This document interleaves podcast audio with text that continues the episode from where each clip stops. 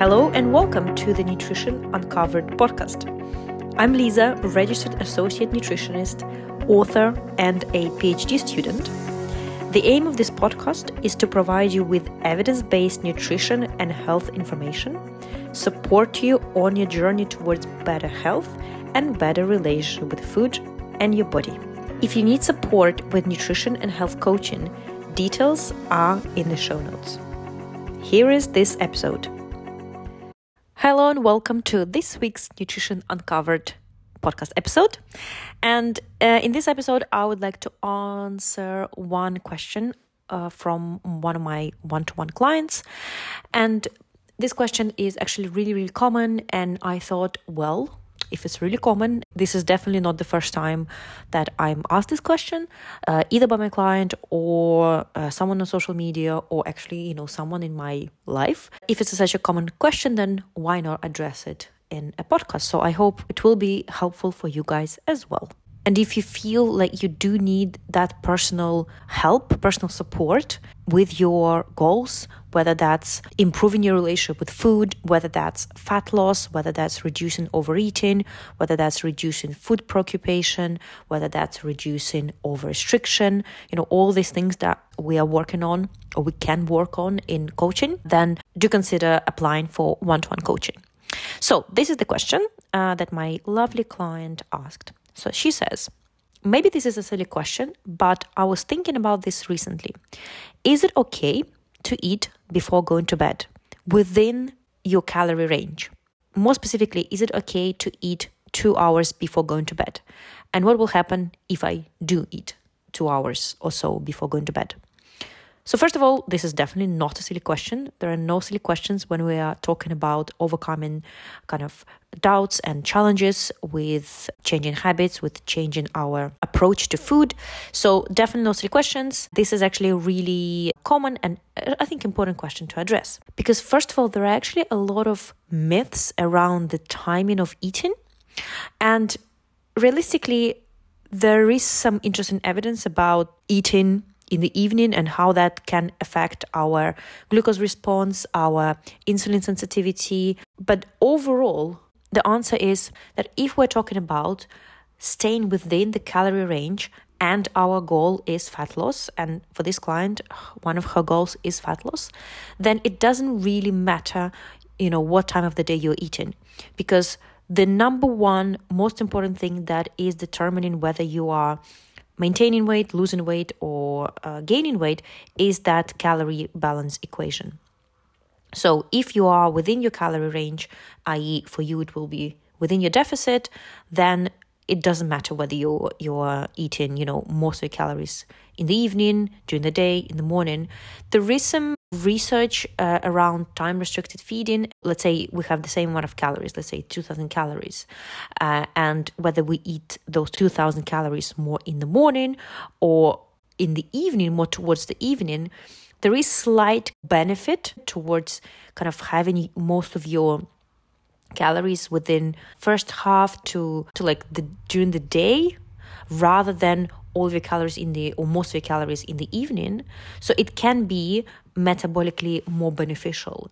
But realistically in the context of modern life when you know most of us if we are having social meals usually those meals are dinners right? Or they are kind of afternoon meals and, and drinks. So in the context of real life looking at realistically at your eating behaviors for most people they will struggle to eat majority of the calories in the morning rather than evening if you have you know some form of social life.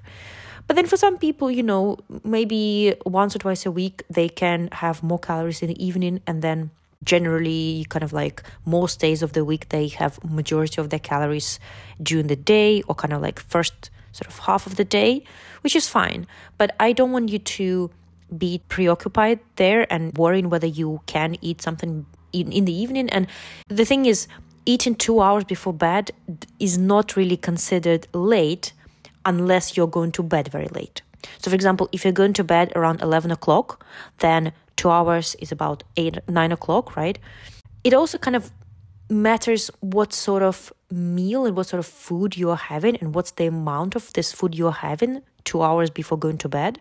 So, for example, if we're talking about a quite heavy dinner, you know, maybe quite fatty, quite high calorie, maybe lower in fiber, maybe low in protein. So then I would say that maybe if you can, it will be better for you to have it three, uh, maybe even four hours before going to bed. And then if you do get hungry, somewhat an hour, two hours before going to bed, you can have a snack. That's totally fine. So the size of that meal matters. If it's a large meal, it will be better for you to have it slightly earlier, so uh, more than two hours before going to bed. If we're talking about small dinner or snack, then two hours is is really okay. You know, obviously, also it kind of depends what else you have been eating during that day. Sometimes, you know, if you haven't been eating much throughout the day, then you don't really have much option, and you need to eat majority of your calories within that one meal in the evening. Okay, fine, but that's not potentially you know, ideal or preferable rather. There are no ideals actually when it comes to food, right? And nor should we strive for this perfect quote unquote ideal conditions. The main kind of concern really is not, you know, the effect on your weight for majority of people. The main concern is how you're gonna sleep during the night if you have had a heavy meal before going to bed. So it's just from the um, digestion and well-being standpoint it's not the best thing to eat a heavy meal before going to bed because you know you're going to be digesting the food and people say that they don't like to feel heavy you know going to bed. And sometimes you know if you have a really heavy dinner you might even wake up the next morning uh, feeling quite heavy. So these are my thoughts on this topic. But again to highlight that it is the calories that matter the most when it comes to fat loss. And and some of my clients also say that well it's easier to sort of manage your calorie intake and manage mindful eating eating slower not rushing when it happens not too late at night because at night our brains are tired decision making fatigue and uh, you know it's it's usually harder to quote unquote resist some temptations in the evening, uh, especially when it's time to go to bed. You know, and there is a difference whether we're talking about eating two hours before bed if the bed is at 2 a.m. or if the bed is at 11 p.m. So, within reason, totally fine. And try to be guided also by your internal cues by how do you feel if you eat two hours before going to bed? How do you eat if you have a f- heavy meal before going to bed? How do you feel if you have a light meal before going to bed? So ask yourself these questions and sometimes you know it is a bit of a trial and error sometimes you do need to experiment and you might find that with some meals having a balanced meal two hours before going to bed can be totally fine.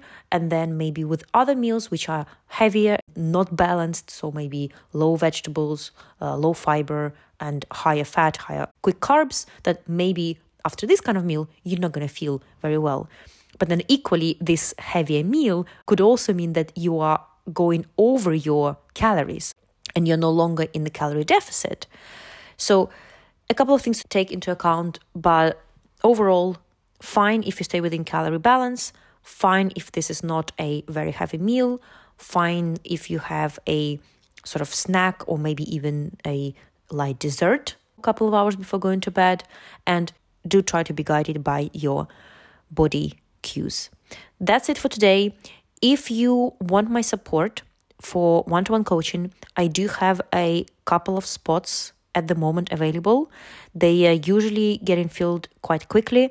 So if you want me to back you up in working towards your goals, feeling more relaxed, feeling in harmony with your food and with your eating choices, and acquiring skills that will help you to achieve your goals long term, then I'm here to help you. Fill in the application form in the show notes, and I will be in touch with you very soon. That's it for today. Bye.